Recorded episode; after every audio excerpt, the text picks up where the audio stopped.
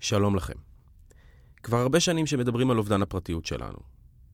ג'ורג' אורוול כתב את 1984 ב-1949. כולנו רוצים לשמור על הפרטיות שלנו, אבל כבר לא בטוח שאפשר.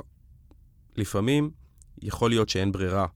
כדי להציל את החיים, צריך לפעמים לוותר על הפרטיות. סוגיית הפרטיות מלווה אם כן את מדינות העולם החופשי שנים רבות, אבל בעידן הטכנולוגי שלנו, נדמה שהגענו לנקודת רתיחה. כשמיליוני משתמשים החליטו שהם מורידים את סיגנל במקום וואטסאפ, פרצה מלחמה תאגידית שהייתה על אש קטנה תקופה ארוכה. ככה זה כשאינטרסים גדולים נפגשים. הטכנולוגיה משנה לנו את החיים. הקורונה האיצה את ההתקדמות הטכנולוגית של העולם, אבל האם היא האיצה גם את אובדן הפרטיות? מה עושים התאגידים הגדולים בעולם כדי לשמור על עצמם מול הרגולציה של הממשלות? ומה עושות הממשלות כדי לשמור עלינו? על כל זה נדבר עם עורך דין ניר פיינברג, שותף בשיבולת ומנהל מחלקת דאטה ופרטיות. אהלן ניר. שלום, שלום. מה שלומך? בסדר גמור, איך אתה? מעולה. קודם כל, אתה... אמרנו שאתה שותף בשיבולת. נכון, נכון. בן 32. אמת. צעיר. כן. מכיר את התחום ואת עולם התוכן הזה כבר כמה שנים מכל מיני מסגרות. משתדל. אה, ואחרי שהחמאתי לך והיית קצת נבוך, אני אגיד לך שאני אחלק את השיחה לשניים. אחד, נדבר על מה אנחנו מדברים בכלל כשאנחנו מדברים על פרטיות. באופן כללי, גם ננסה לגעת גם קצת בקורונה, וגם קצת בפייסבוק, וגם קצת בדברים שקראנו לאחרונה בעיתונים, אם זה מדרון חלקלק או לא.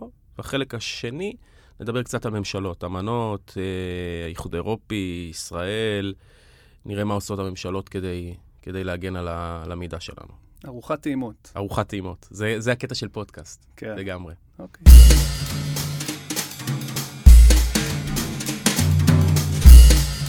זה לא כזה עניין פשוט להגדיר מה זה, מה זה פרטיות. נקרא הוא לראיה, כשאתה מסתכל בחוק בישראל, אין הגדרה בחוק למהי פרטיות. על מה בעצם אנחנו רוצים להגן. זה משאיר איזשהו פתח לכל אחד ואחד מאיתנו, לבתי משפט, להחליט מהו אותו ערך הזה, מהו, מהו הערך, על מה אנחנו רוצים להגן ומה צריך לעשות בשביל זה. סתם, אם אתה מסתכל נניח על חוק הגנת הפרטיות בארץ, אז קבעו שאסור לפגוע בפרטיות של בן אדם בלי לקבל את ההסכמה שלו, וסעיף אחר כך בעצם מנו רשימה של מצבים, שהמצבים האלה עולים כדי פגיעה בפרטיות. דברים שהם יחסית uh, מאוד הגיוניים לאדם הנורמטיבי. אסור לצלם אדם בלי לקבל את ההסכמה שלו. אסור לעקוב אחרי אדם בלי שהוא נתן את ההסכמה שלו לכך. אסור uh, להטריד אדם, להקליט אותו, ועוד דברים שהם מאוד, איך נגיד את זה? מתיישבים מההגדרה המילולית של uh, מהי פרטיות, מהי פגיעה בפרטיות. Uh, בהמשך, ונראה לי אנחנו נדבר על זה אחר כך, uh, בעצם ככל שהגענו, נכנסנו לעולם המודרני והשימוש בטכנולוגיה, אז ההגדרה של פרטיות הפכה להיות יותר מאתגרת. זה כבר לא רק הפרטיות הקלאסית של אל תעקוב אחרי, אל תצלם אותי, זה הפך להיות אל תאסוף את הנתוני גלישה שלי, וכשאני משתמש באיזשהו uh, uh, voice assistant כזה, סירי וחברותיה, אז איזה מידע בדיוק אוספים עליי, ומה אפשר לעשות עם זה, ולמה אני צריך להסכים, ודברים כאלה. תיארת מאוד יפה איך הפרטיות וסוגיית הפרטיות בעקבות העידן הטכנולוגי, היא הולכת ונעשית יותר חשובה, והיא גם לובשת פנים ופושטת פנים באותה, היא משתנה כל הזמן. אני מניח שגם הערכים, בגלל שזה נכנס לנו לכל מקום בחיים, ההתנגשות הערכית בין איפה זה גובר ומתי זה פחות ומתי זה יותר, היא הולכת ונעשית יותר יומיומית. אה, לא רק בעניינים של אה, מגפה, כי זה פשוט all over, כאילו זה, זה מקיף אותנו בכל מקום. אני נגיד, קראתי שבסין אה, רוצים לעשות איזשהו ציון בריאות באיזושהי אה, עיר. כלומר, העולם הולך יותר לשם, שאנחנו נהיה מאוד שקופים כלפי הממסד, ולהפך, אה, פחות, כפי שאני, אם אני מבין אותך נכון. כן, זה, זה מאתגר. יש את המשפט ה, הידוע שהמשפט, שה, הרגולציה תמיד רודפת, תמיד רודפת ה, את הטכנולוגיה. הטכנולוגיה מקדימה את המשפט. זה בסדר, לא? זה... אני מניח שרובנו מברכים על קדמה טכנולוגית. כן. זה עוזר לנו בעולמות תוכן שונים, רפואה, תקשורת. בסוף המשפט משרת את החיים. המשפט אמור לשרת את החיים, ובסופו של דבר הוא... המשפט לא אמור למנוע אה, כניסה של טכנולוגיות חדשות ואת הקידום החברתי, אה, אבל הוא כן אמור למצוא את הנקודות הרגישות, את הנקודות שאי ההסדרה מתחילה ליצור אה, כאוס, בלגן, חשיפה, פגיעה בזכויות, אה, בזכויות אדם, בזכויות הפרט, ולהסדיר את הנושא הזה. ובאמת אנחנו רואים בשנים האחרונות שהתחום הזה של פרטיות, של data protection, של cyber uh, security, מעניין יותר את הרגולטורים בארץ ובעולם, כי התחום הזה היה מאוד פרוץ. אני רוצה לעבור איתך, לקחת אותך רגע לדוגמאות הפרקטיות. פייסבוק, לצורך העניין, שהיום היא all over החיים שלנו באלף ואחד ערוצים. פורסם לאחרונה שבתביעה ייצוגית נגדה, על השימוש באפליקציית פנים או משהו כזה, היא צריכה לשלם 650 כן. מיליון דולר לאלו שתבעו אותה. והשאלה היא, איך תאגידים מתמודדים עם זה? ויש לנו היום הרבה ביג טק שהם אה, באמת בערוצים רבים של החיים שלנו, ומה עושים אה, כדי לרסן אותם מצד אחד, מצ, מצד שני. כן.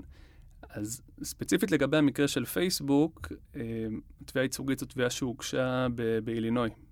אה, ששם, זה מצחיק, כי מצד אחד, ארצות הברית היא לא מהמדינות המובילות בעולם בהגנה על אה, זכות הפרטיות וזכויות המידע של אה, אנשים. בין היתר כי זו לא, זו לא זכות חוקתית שם, אין חקיקה פדרלית רחבה שמגנה על הזכות הזאת, כמו למשל אה, בישראל ובאיחוד האירופי. ואז בעצם יש חופש פעולה יחסית רחב לכל מדינה ומדינה בתוך ארצות הברית. ומדינת אילינוי באמת חוקקו חוק שעוסק בנישה מאוד ספציפית שנקראת מידע ביומטרי. מבלי לצלול לתוך, uh, לעומק לתוך החוק הזה, ככלל אסור לעשות שימוש במידע ביומטרי של אדם. אני פותח סוגריים, מידע ביומטרי בסוף זה מידע שבאמצעותו אפשר לזהות אדם כלשהו באופן חד-חד ערכי. אה, אז, אה, אז אמרו ש... טביעת אצבע. למשל, כן, או תווי פנים, או את ה... כל מיני דברים שיכולים לזהות אותנו באופן חד-חד ערכי. אז בעצם החוק שם קבע שאסור לאסוף מידע כזה בלי לקבל הסכמה פוזיטיבית אה, מאותו בן אדם. והחוק הזה נאכף בצורה מאוד קפדנית אה, במדינה, ובין היתר באמצעות תביעות ייצוגיות. שתביעות ייצוגיות זה אחד הכלים החזקים ביותר נגד אה, תאגידים. אה, בטח במצבים שבהם הנזק הפוטנציאלי אה, של אדם אחד הוא נמוך או קשה ל... לכימות, לכימות. אה, ואז בעצם מגיע אדם, והוא מגיש את התביעה בשם קבוצה גדולה של אנשים. במקרים של רשת חברתית כמו פייסבוק, אז הקבוצה הזאת היא מאוד גדולה. והמקרה הזה באמת פייסבוק הפעילו איזשהו פיצ'ר חדש שאפשר לפייסבוק להציע לאנשים לתייג את עצמם בתמונות. זאת אומרת, פייסבוק, נניח ראו תמונה שהם חושבים, מזהים את התווי פנים של, שלי למשל בתמונה הזאת, אז הם מציעים לי, היי, נראה שאתה מופיע בתמונה הזאת, אתה מאשר שנתייג אותך? אה, וכן, לקחו את פייסבוק לבית משפט, והם הגיעו בימים האחרונים ל... ואיך הם מתחסנים שרה. נגד זה? יש להם עכשיו עם סיגנל, עם האירוע עם סיגנל, הם, יש להם הרבה מלחמות פרטיות נונסטופ. הוא הולך, מרק צוקרברג, הוא נכנס ויוצא בסנאט בקטע... נכון. אז... מה עושה תאגיד כדי להתמודד עם ה... נגיד, מקשיב לנו עכשיו יזם, סטארט-אפיסט.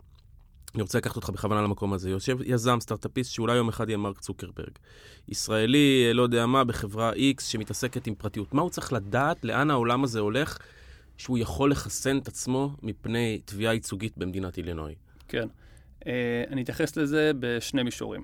קודם כל, יש היום עלייה משמעותית בכל מה שקשור למודעות לתחום הזה. אה, זה מגיע בעיקר כתוצאה מעלייה באירועי סייבר, תקיפות סייבר. אנחנו שומעים על זה ב, ב, בחדשות, בעיתונים, דברים שהיו קורים בעבר, אבל הם היו פחות מעניינים. ונגזרת של זה, זה שזה מגיע לידיעת מחוקקים, וכפועל יוצא יוצרים יותר חוקים ויותר הסדרה של התחומים האלה. ברגע שיש הסדרה, יש קנסות, יש תביעות, יש הליכים משפטיים, אף יזם לא רוצה להגיע לזה. Uh, התחום הזה נהיה highly regulated, להבדיל מתחומים אחרים. Uh, זאת אומרת שמתחילת הדרך כבר צריך לקחת את הנושא הזה אה, בחשבון. נקודה שנייה, וזה מדהים לראות את ה... איך זה התפתח בתקופה יחסית קצרה. תהליכים משפטיים יכולים לקחת דורות, אבל במקרה הזה, אני, אפשר להגיד שבתקופה של חמש שנים, הנושא של Data Protection, של Privacy, הפך להיות. הוא היה סוג של non-issue. אני יכול להגיד לך בתור מי שמלווה חברות בהליכי אה, גיוס הון ולקראת הנפקות, ובתהליכים האלה בדרך כלל יש הליך של אה, due diligence, של בדיקת נאותות של המשקיע. אז הנושאים של דאטה ושל פרטיות, אף אחד לא היה שומע עליהם, ואם היו שומעים עליהם זה היה ברמה של שאלה או שתיים. מ-non-issue זה הפך להיות אה, צורך של חברה לעמוד ברגולציה. סוג של כאב ראש כזה. כן, יש uh, חוק הגנת הפרטיות, יש חוקים כאלה ואחרים, מה לעשות, צריך לעמוד בזה. מכאן זה, התקדמנו שלב אחד קדימה, וזה הפך להיות צורך עסקי. כי אם מקודם אמרנו שבדיו דיליג'נס אף אחד לא היה שואל, פתאום אנחנו רואים כבר uh, כמה עמודים של שאלות, ומביאים מומחים משפטיים שעושים עליך את הבדיקה המשפטית של data protection, ומביאים אנשים טכניים שיבדקו האם המערכת שלך תוכננה לפי ערכים של privacy by design ו-security by design, והיום אנחנו נמצאים בעידן אה, ה data protection בתור יתרון עסקי. למה אני מתכוון? זה חלק ממה שאמרת על השקיפות, אז זה חלק מה-PR אפילו. חבל על הזמן. כן. אני... יוצא לי כבר אה, לפעמים להגיד שחוץ מצוות משפטי, אני צריך כבר להעסיק איתי צוות של קופירייטרים, כי הלקוחות שלי מבקשים שאנחנו נעזור להם להחצין את, ה... את רמת הגנת המידע שלהם ואת רמת השקיפות שלהם, ולהראות כמה אנחנו באמת משקיעים בתחום הזה, כי מבינים שזה יתרון עסקי. אני לאחרונה ראיתי מחקר של חברה טכנולוגית גדולה, שאל תתפוס אותי על המספר המדויק, אבל הם חישבו שה-ROI, ה-return of investment, אה, on investment של כל דולר שמושקע בפרטיות ו data protection, מחזיר 1.6. בעצם ההשקעה בפרטיות שפעם הייתה נטל, הופכת להיות יתרון עסקי, והיא מייצרת הכנסה. זה מעניין לעניין באותו עניין, לקחת אותך לחיסונים. אה, אוספים עלינו מידע רפואי. זה עלה עכשיו הרבה אה, לכותרות אה, בסוגיות פייזר וסוגיות אה, זה, וכל מה שכרוך בלייצר את ישראל, לעשות את ישראל מעבדת חיסונים. אה, למי שייך המידע הזה? שאלה, שאלה שאלתית. אמ, אני, אני, אני לא חושב שאנחנו נוכל להכריע בשאלה הזאת כאן, אבל אני אתן לך את ה-2 cents שלי. בסופו של דבר... ארוחת טעימות. בדיוק. כן. בסופו של דבר, חקיקת הגנת הפרטיות והגנת המידע בעולם היא, היא בנויה סביב האינדיבידואל. אה, היא באה להגן על האדם. בשפה האירופאית קוראים לו ה-data subject. אותו אדם שהמידע, שעליו אוספים את המידע, שמשתף את המידע עם גופים כאלה ואחרים, כי הוא רוצה לקבל שירות מסוים, כי הוא חייב למסור מידע, אבל החוק בא להגן על האינדיבידואל. אה, והתפיסה של החקיקה הזו היא שהמידע שייך לאדם. Okay? אוקיי? המידע האישי שייך לי ולך. יש uh, דוקטרינות שמדברות על הזכות למסחר את המידע הזה. אוקיי? למה שאני לא... גופים, היום דאטה זה, זה המשאב הכי משמעותי בעולם והכי יקר. היה איזה פרסום של אה, The Economist לפני כמה שנים, שעשו שם ניתוח מאוד אה, מקיף ורחב, שקבעו שהיום דאטה זה המשאב הכי איכותי בעולם. לכל מי שתהה למה פייסבוק שילמה כל כך הרבה כסף על וואטסאפ, שזאת אפליקציה חינמית. בדיוק. תסתכל, מספיק להסתכל מי הן החברות הכי גדולות היום בעולם, פייסבוק, וואטסאפ, גוגל, אה, אמזון. אלה חברות אינטרנט, אלה חברות שנכון, יש להן הרבה כסף, אין לי ספק שיש להן נדל"ן, אבל אלה חברות שעיקר העיסוק שלהן זה ב... באיסוף מידע עלינו, יצירת פרופילים ושימוש בפרופיל... בפרופילים האלה כדי להתאים לנו תוכן שבסופו של דבר יוביל לרכישה של שירותים כאלה ואחרים. איך שומרת המדינה על הפרטיות שלה. כן. אמ, אוקיי, אז כאן לדעתי כדאי לייצר הבחנה בין אה, שני נושאים שנכנסים תחת הכותרת של הגנת הפרטיות, שזה privacy ו-security, פרטיות ואבטחת מידע. בצד של, בצד של הפרטיות, אז אם אנחנו מסתכלים על מדינת ישראל, אז הזכות לפרטיות היא, היא זכות יסוד כאן. יש לנו חקיקה, ש... חוק הגנת הפרטיות זה חוק עוד מ-1981, שהכיר בחשיבות של הזכות הזו ודאג שהיא... שכל... ש... שאסור יהיה לפגוע בפרטיות שלנו בלי לקבל את ההסכמה שלנו. אמ, במרוצת השנים, אז אה, גם הגיעו, הגיעו חוקי היסוד, והזכות להגנת הפרטיות קיבלה מעמד אה, חוקתי. חוק אה, כבוד, כבוד האדם וחירותו, אז בעצם הזכות לפרטיות קיבלה, קוראים לזה מעמד נורמטיבי מאוד גבוה. זאת אומרת ש... חוקתי. בדיוק, ברגע שיש התנגשות בין הזכות לפרטיות לזכות אחרת, הרבה פעמים הזכות לפרטיות תגבר, לאור המעמד הנורמטיבי שלה. Uh, העניין הוא שהתחלנו בשלב יחסית מוקדם, אבל אנחנו לא כל כך מצליחים להדביק את, ה, את הפער. אני אתן לך דוגמה, נקרא לזה מעבר לים. ב-95' האיחוד האירופי יצר דירקטיבה, דירקטיבת הגנת מידע, שהכירה בזה שאנחנו עכשיו חיים בכפר גלובלי, רשת האינטרנט, יש שיתופי מידע בין מדינות, ובו בזמן כל מדינה יש לה את, או שאין לה, את uh, חקיקת הגנת המידע שלה, וצריך איכשהו... לגשר. אמרו, בדיוק, אנחנו צריכים בסופו של דבר לדאוג שברגע שהמידע יוצא מגבולות האיחוד האירופי, כן אנחנו נוודא שיש איזושהי רמת הגנה ל, ל, לאותם, לאותם אנשים שאנחנו רוצים להגן עליהם. ייצרו אמנה.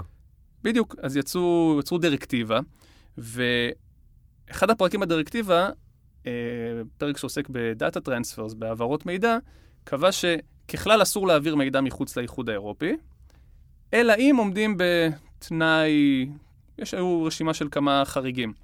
אחד החריגים הזה, קוראים לו ה-adequacy decision, שזה בעצם חריג שמאושר על ידי ה-European Commission, שאומר בגדול שהמדינה שאליה מועבר המידע אה, מעניקה רמה הולמת, מכאן הביטוי adequacy, למידע האישי של תושבי האיחוד האירופי.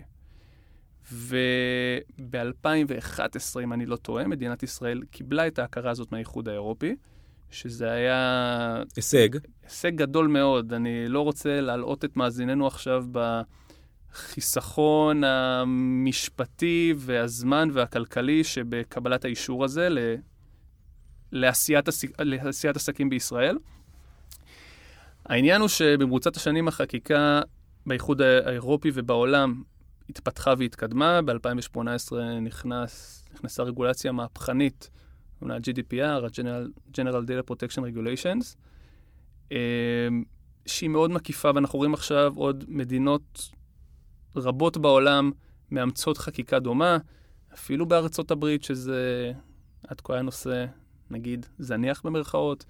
אה, יש כבר מדינות שמאמצות את החקיקה המתקדמת הזו, ובברזיל וביפן ועוד ועוד מדינות. אמ, ובישראל אנחנו קצת נשארים מאחור בכל מה שקשור ל privacy. חוק הגנת הפרטיות לא ראה תיקון מקיף כבר אה, שנים רבות, מאז בערך 95. אמ, אמ, לעומת זאת, אמרתי, יש את הראש של ה privacy ויש את הראש של ה security. בצד של ה security אנחנו בסדר. חוק הגנת הסייבר, או תזכיר חוק הגנת הסייבר. גם. זה נושא קצת רגיש, תכף נדבר עליו, אבל אה, עוד לפני זה, אה, יש לנו יש לנו סט של תקנות שעוסקות ממש באבטחת מידע, ב security, תקנות אה, שבמקרה נכנסו לתוקף גם כן ב-2018, שהן רוצות לוודא רמת security אה, יחסית גבוהה בקרב חברות שמחזיקות מידע אישי uh, בישראל. ודווקא כאן בצד של הסקיוריטי אני יכול להגיד שאנחנו בוודאות עונים על הדרישות של הרגולציות המתקדמות, של ה-GDPR וכאלה, אולי אנחנו אפילו מחמירים. עולים עליהן. בדיוק, אנחנו בוודאות עולים עליהן. יכול להיות שאנחנו גם מחמירים בצורה, בתור מי שפוגש את זה ב... בפרקטיקה היומיומית. כן, אנחנו מחמירים לפעמים ברמה שיכולה להקשות על עשיית עסקים בישראל. כי בעוד שהרגולציה המערבית כן מדגישה את החשיבות של, של data security, של להגן על המידע, אבל היא כן משאירה פתח יחסית רחב אה, לגופים שצריכים לדאוג לשמור על המידע, איך לעשות את זה. בישראל ממש מכתיבים איך צריך לעשות את, ה, את, ה, את אותו security. בעולם זה מה צריך לעשות, בישראל זה איך. יש tool. בדיוק. עכשיו, יש מצבים לפעמים אבסורדים שמגיע תאגיד בינלאומי גדול, שאין עוררין על כך שהוא יודע לעשות security. הוא עומד בתקינה מתקדמת והוא עושה עסקים בכל העולם. פתאום הוא רוצה לייצר פעילות בישראל, ואומרים לו שהוא נדרש לשמור לוגים של גישה למידע למשך 24 חודשים. זה... הוא, הוא יודע לעשות את זה, אבל זה לא ב... כמו שאמרת, זה לא בטול שלו. אז עכשיו הוא צריך ללכת ולייצר טול ספציפי לישראל, זה לפעמים מיותר. ואז אתה פוגש את זה בפרקטיקה היומיומית שלך, שאתה מתיר את הסבכים האלה לאנשים. אה, משתדל. משתדל. כן, כן, כן, כי בסופו של דבר אנחנו מאוד uh, פרו... פרו עשיית עסקים. בדיוק. אז צריך למצוא, אתה יודע, לשחק כמה שיותר באזור האפור. אין מה לעשות, איפה שזה לבן ושחור, אז uh, בסופו של דבר אנחנו עורכי דין גם בשביל להגיד, תקשיב, את זה אתה לא יכול לעשות, או את זה אתה חייב לעשות, כי אחרת אתה חשוף לתביעות, לקנסות, uh, חלילה להליכים פליליים. אבל uh, למזלנו, וזו גם אחת הסיבות שאני כל כך אוהב את התחום, המרחב האפור הוא מדהים. הרבה מקום ח... לחשיבה. חבל הזמן, על חשיבה ויצ... וחדשנות ויצירתיות. למד ממך שיש הרבה מאוד מקום ל... להתפתחות. כל הזמן אה, לומדים, כי התחום כל הזמן משתנה, ויש הרבה מאוד מקום למקוריות וחדשנות. אה. יש הבדל מהותי בין אה, security, נכון? ל-privacy. אה, זה הדבר השני החשוב, החשוב שאנחנו צריכים לקחת מהשיחה הזאת.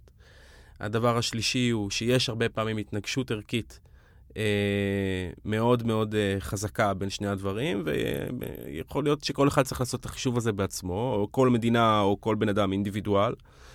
ואפילו יש איזושהי נקודה אופטימית שאפשר אה, למצוא, יש איזושהי נקודה אופטימית להמשך הדרך, בגלל שאתה אומר, היום זה לא רק סוגיה משפטית, זאת סוגיה, סוגיה כלכלית גרדה, שחברות רבות מודעות לזה, שהן משקיעות כל דולר בהגנת פרטיות אה, של המשתמש, הן יכולות להרוויח על זה אה, יותר כסף. בהחלט. תודה רבה, עורך דין ניר פיינברג. היה לי תענוג לשחק. תודה רבה, גם לי.